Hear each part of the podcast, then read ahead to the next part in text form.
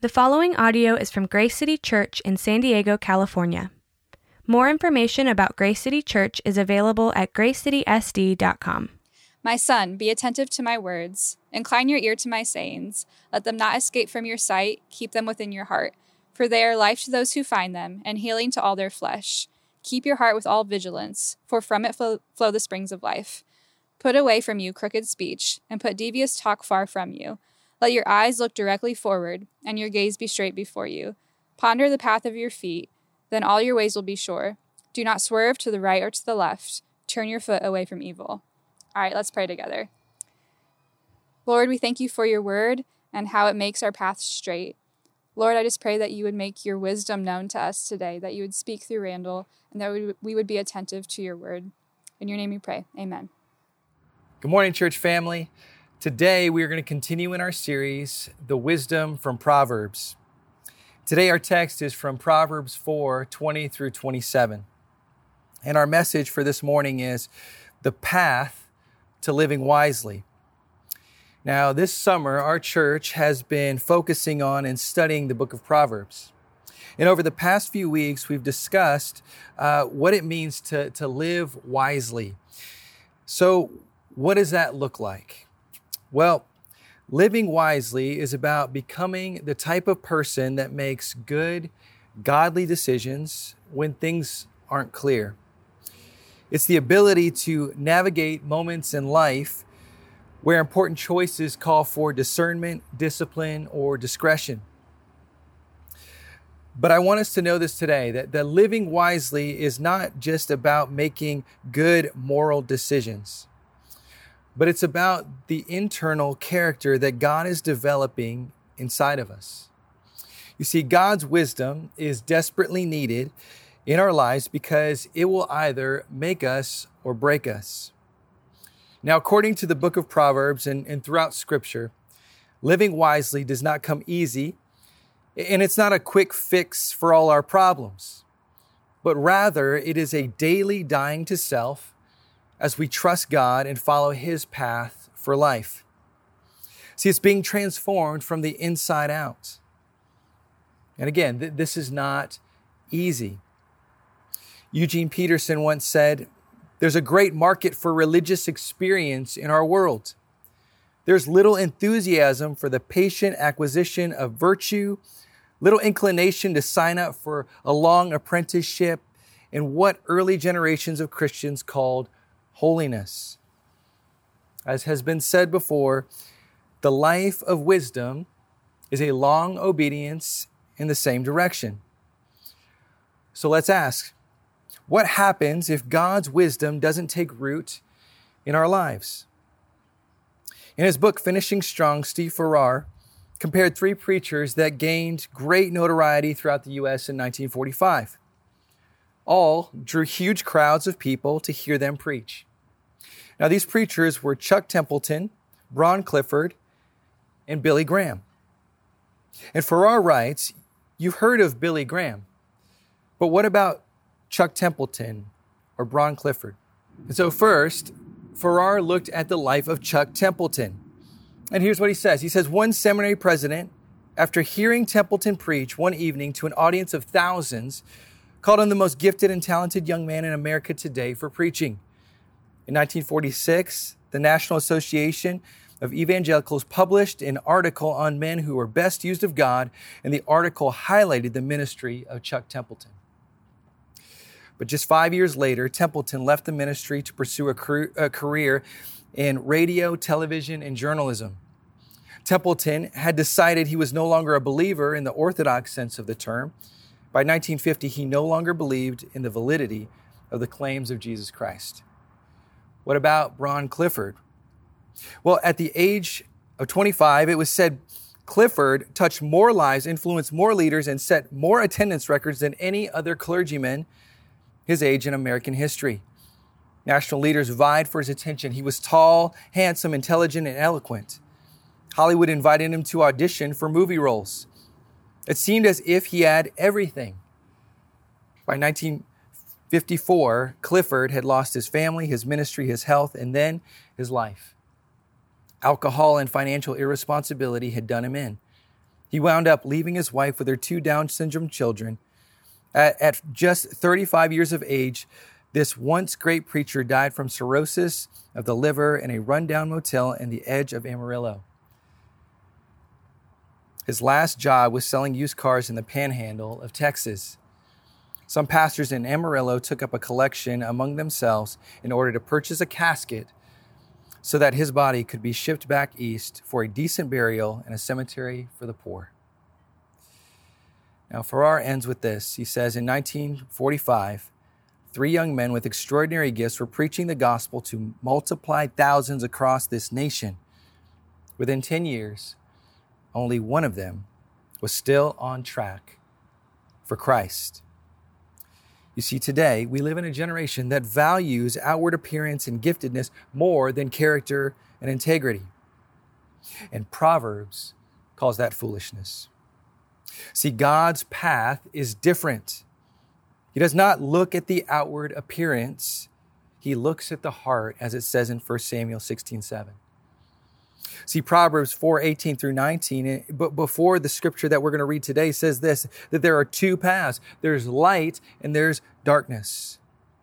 Here's what it says it says, But the path of the righteous is like the light of dawn, which shines brighter and brighter until full day.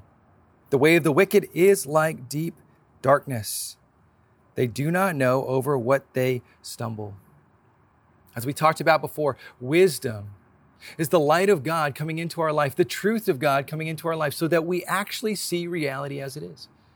But the way of the fool, the way of the simple minded, says that the heart becomes darker and more twisted and more self absorbed. And actually, reality is distorted. Light and darkness. C.S. Lewis talks about this when he says this. He says, It is a serious thing to remember that the dullest, most uninteresting person you can talk to may be a creature which, if you saw it now, you could be strongly tempted to worship. And so, what he's talking about here is, is the idea that on the outside, the outside appearance, God looks at the heart. And if you were to see the heart of some people that, that you would have pushed aside, their outward appearance, and looked at what they really are, what God is doing in their life, the type of person they're becoming, you say, wow, that's amazing. But he goes on to say this about the person who is darker and darker and deeper in darkness.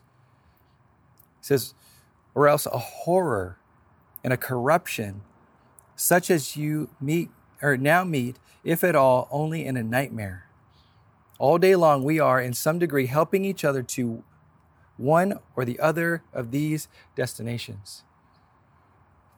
See, some of us right now, we are on this path of becoming more and more filled with light. For others of us, we are just on this path, we're being filled more and more with this deep darkness, as it says in Proverbs 4:19. And no giftedness on the outside, no abilities, no talents can take us in that direction. We need God to help us. And so today, our text is from Proverbs 4 20 through 27. And the question is how do we walk on God's path for life? So there are three things that we must understand as we look at today's text. It's number one, understanding the warning, number two, the heart, and number three, the test. The warning, the heart, and the test. And so, first, let's look at the warning that we see in verses 20 through 22 says, My son, be attentive to my words. Incline your ear to my sayings. Let them not escape from your sight. Keep them within your heart, for they are life to those who find them and healing to all their flesh. And so, first, do you see Solomon's warning? He says it very strongly here. He says, Be attentive, uh, incline your ear, let them not escape. Keep them within your heart. He's been saying it. Proverbs one, two, three, four. He's just, there's these warnings, right? That he's giving us, saying, hold tightly onto God. See, what is Solomon warning us about? Well, he's admonishing us again that God's word can become distant and that our hearts can grow cold towards God. If we are not diligent in pursuing Him. You see, how does this happen? Well, Hebrews 3 12 through 13 says this Take care, brothers, lest there be in any of you an evil, unbelieving heart, leading you to fall away from the living God. But exhort one another every day, as long as it is called today, that none of you may be hardened by the deceitfulness of sin. You see, there is a deceitfulness to sin that wants to drag you away into the darkness, that wants to point your feet towards evil instead of goodness. And there's a reality that that's something that we all face.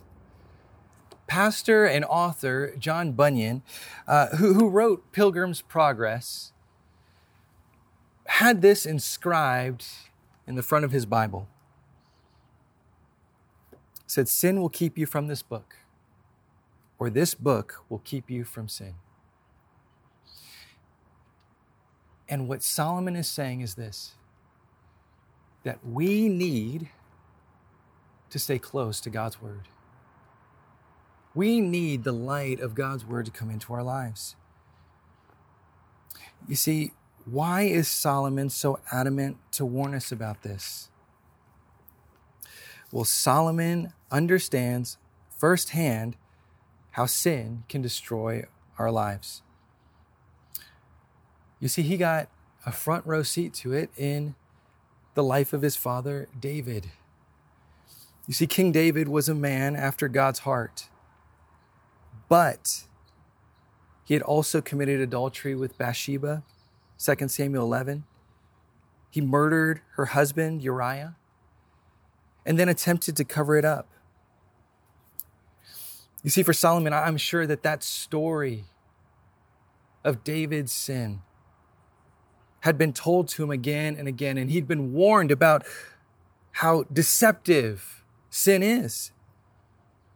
You see, Solomon understood the darkness of sin and how susceptible we are to it. In the fall of 1986, one of the most popular Christian authors and adjunct professors at Talbot School of Theology, Gordon MacDonald, confessed to a moral failure. A couple years later, he wrote a book called Rebuilding Your Broken World. And here are a few insights he shared. The first one is this we're all vulnerable. See, we are not above sin. He says we need to confront a couple lies that we tell ourselves. Number one, it can never happen to me. Number two, if it does, then I can handle the results. See, we need to realize that we are vulnerable to sin, darkness, brokenness, and the potential damage is greater than we can imagine. Another insight that he shared is this we're especially vulnerable when we think we aren't.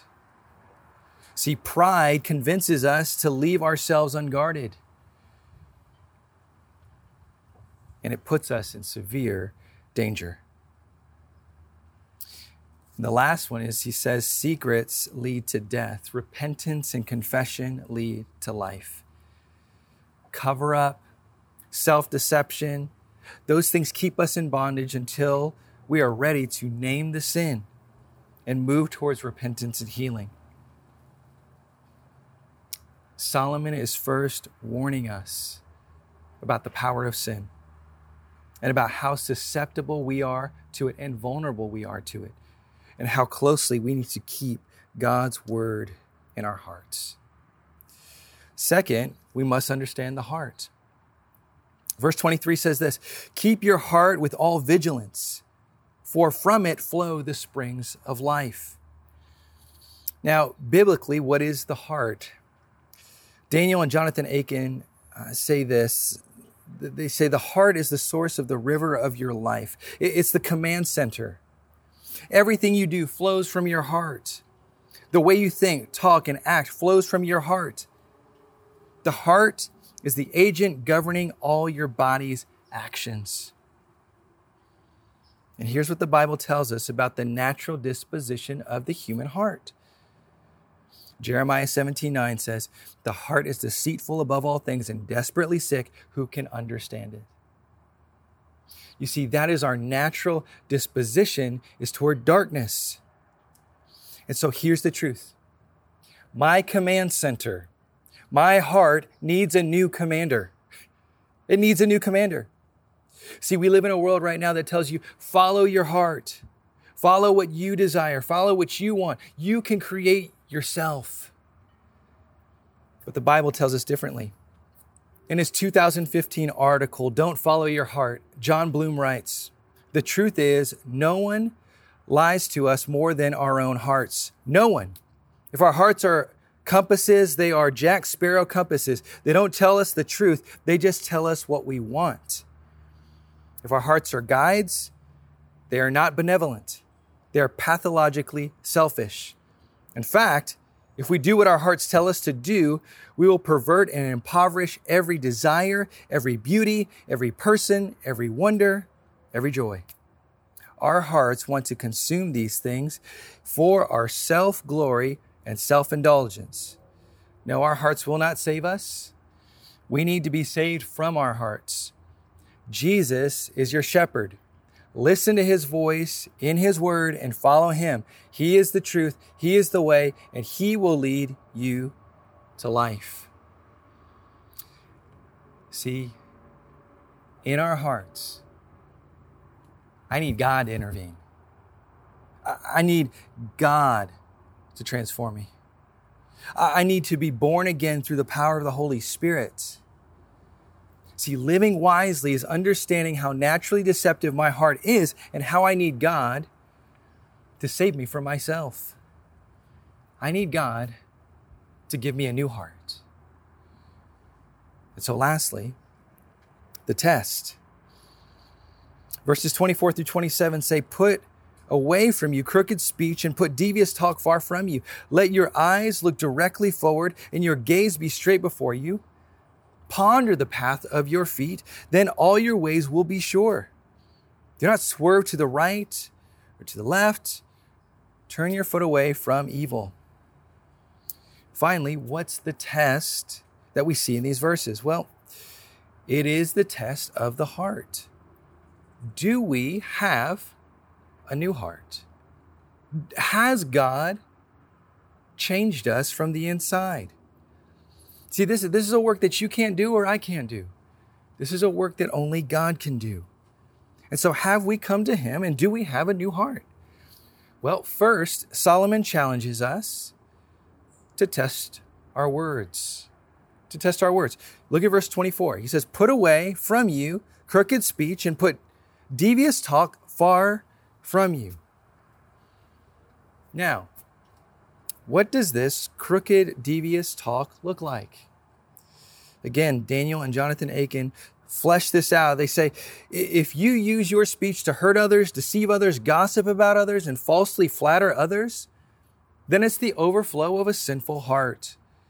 Again, Jesus told us this clearly in Matthew 12 34. The mouth speaks from the overflow of the heart.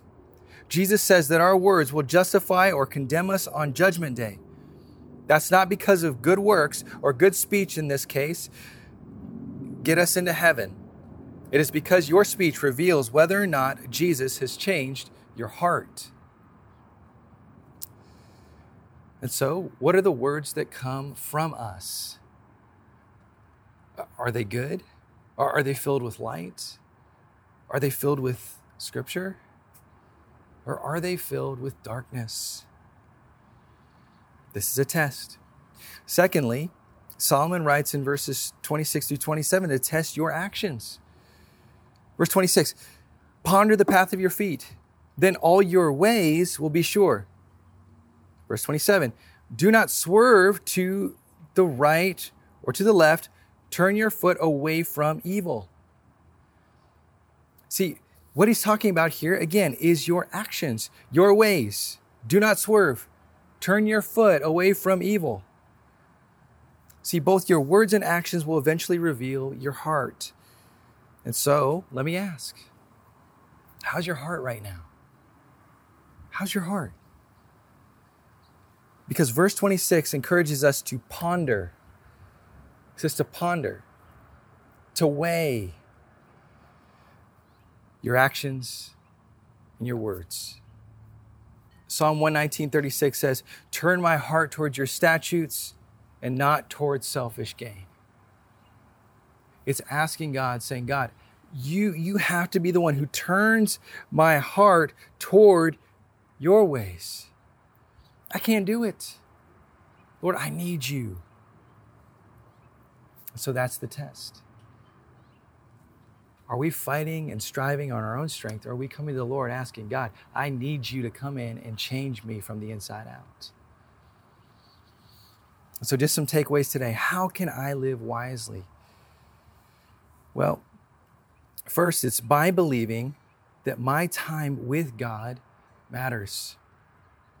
Barna Research just put out a study that said that 50% of millennials, 35% of Gen X, and 26% of boomers are not attending online church. This was just through April through May. I think it's probably gotten even higher percentages since then.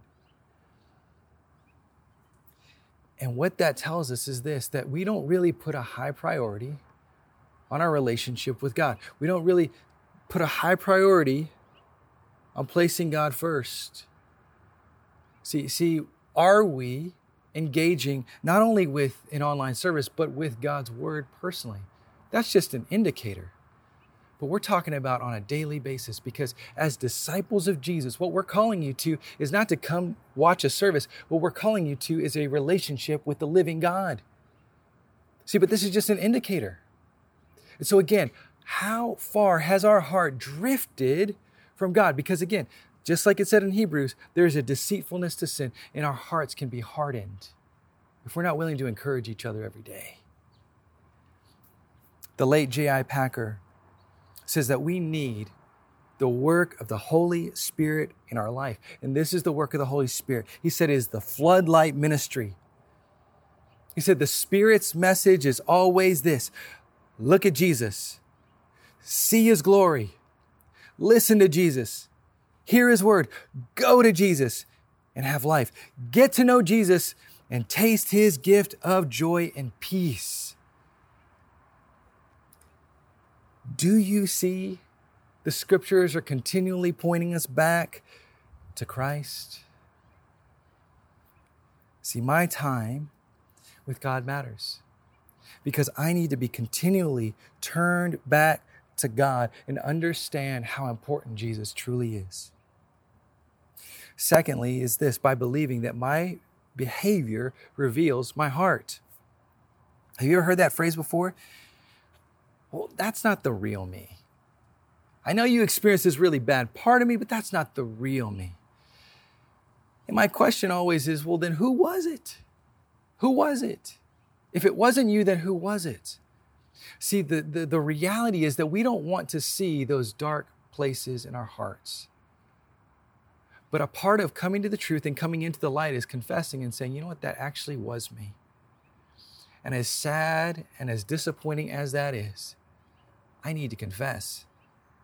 Because what that shows is that I need God. See, as we scroll through our so- social media feeds and we're seeing videos of people that are, are really just letting other people have it, right? There, there's anger and there's rage and there's wrath just happening right there on our on our computer screen or, or, or on our device. And we just think to ourselves, man, how terrible is that? And then people later get shown the video of themselves or they get called out by their employer and they say they don't have a job anymore. And they're humbled by that experience and they're shocked. See, what are the things right now? As, as the scriptures tell us, ponder, right? Like ponder your words, ponder your actions, ponder the path of your feet.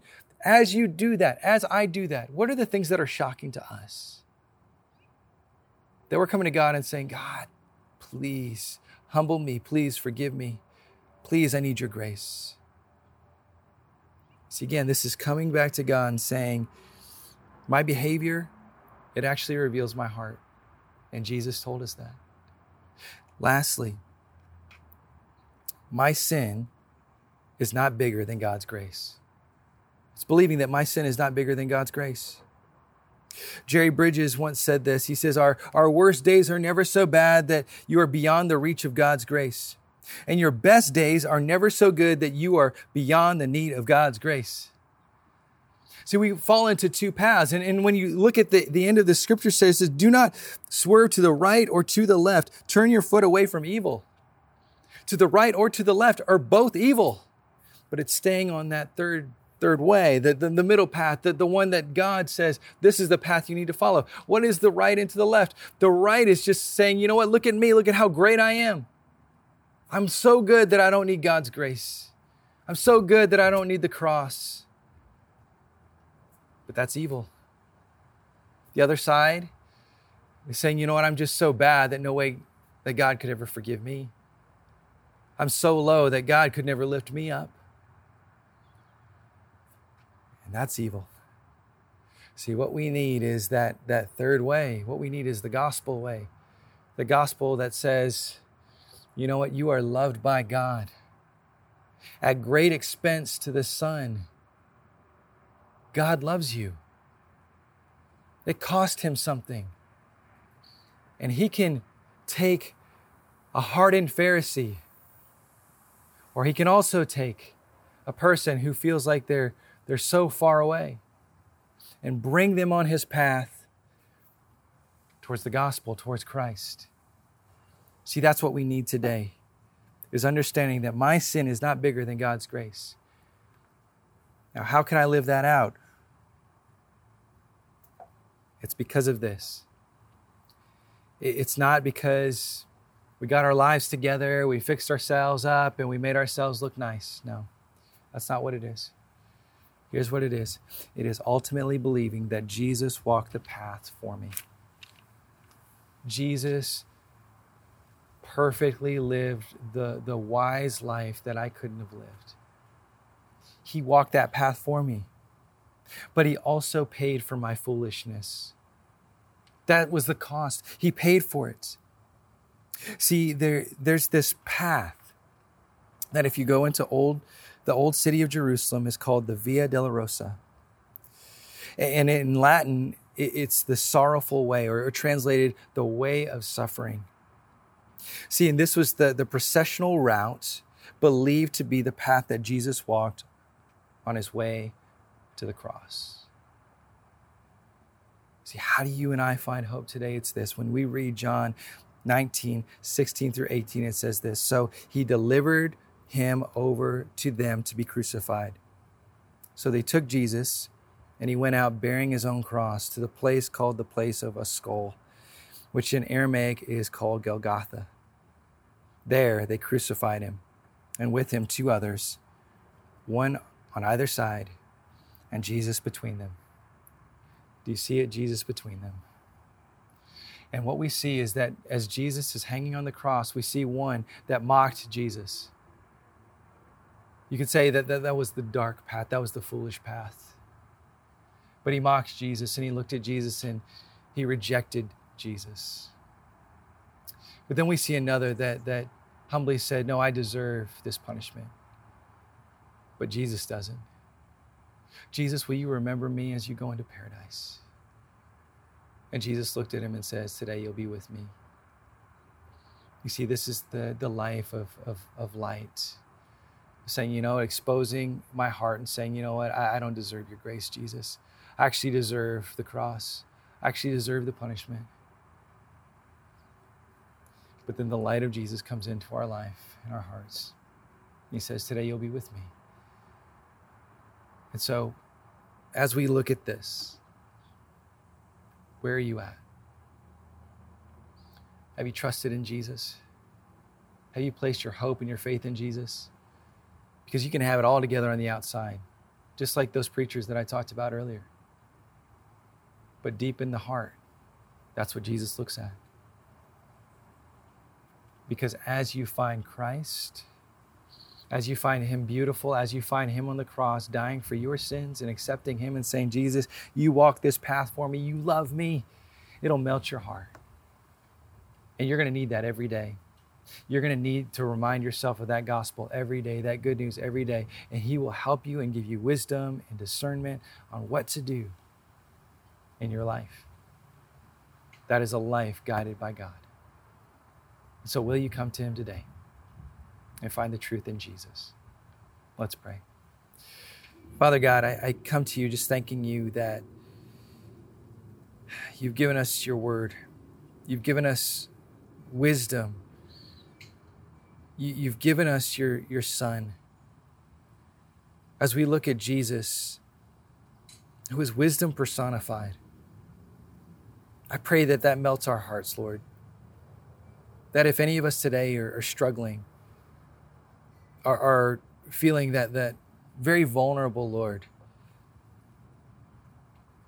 that that's the first step towards confession, con- confessing our weakness and saying that we need you.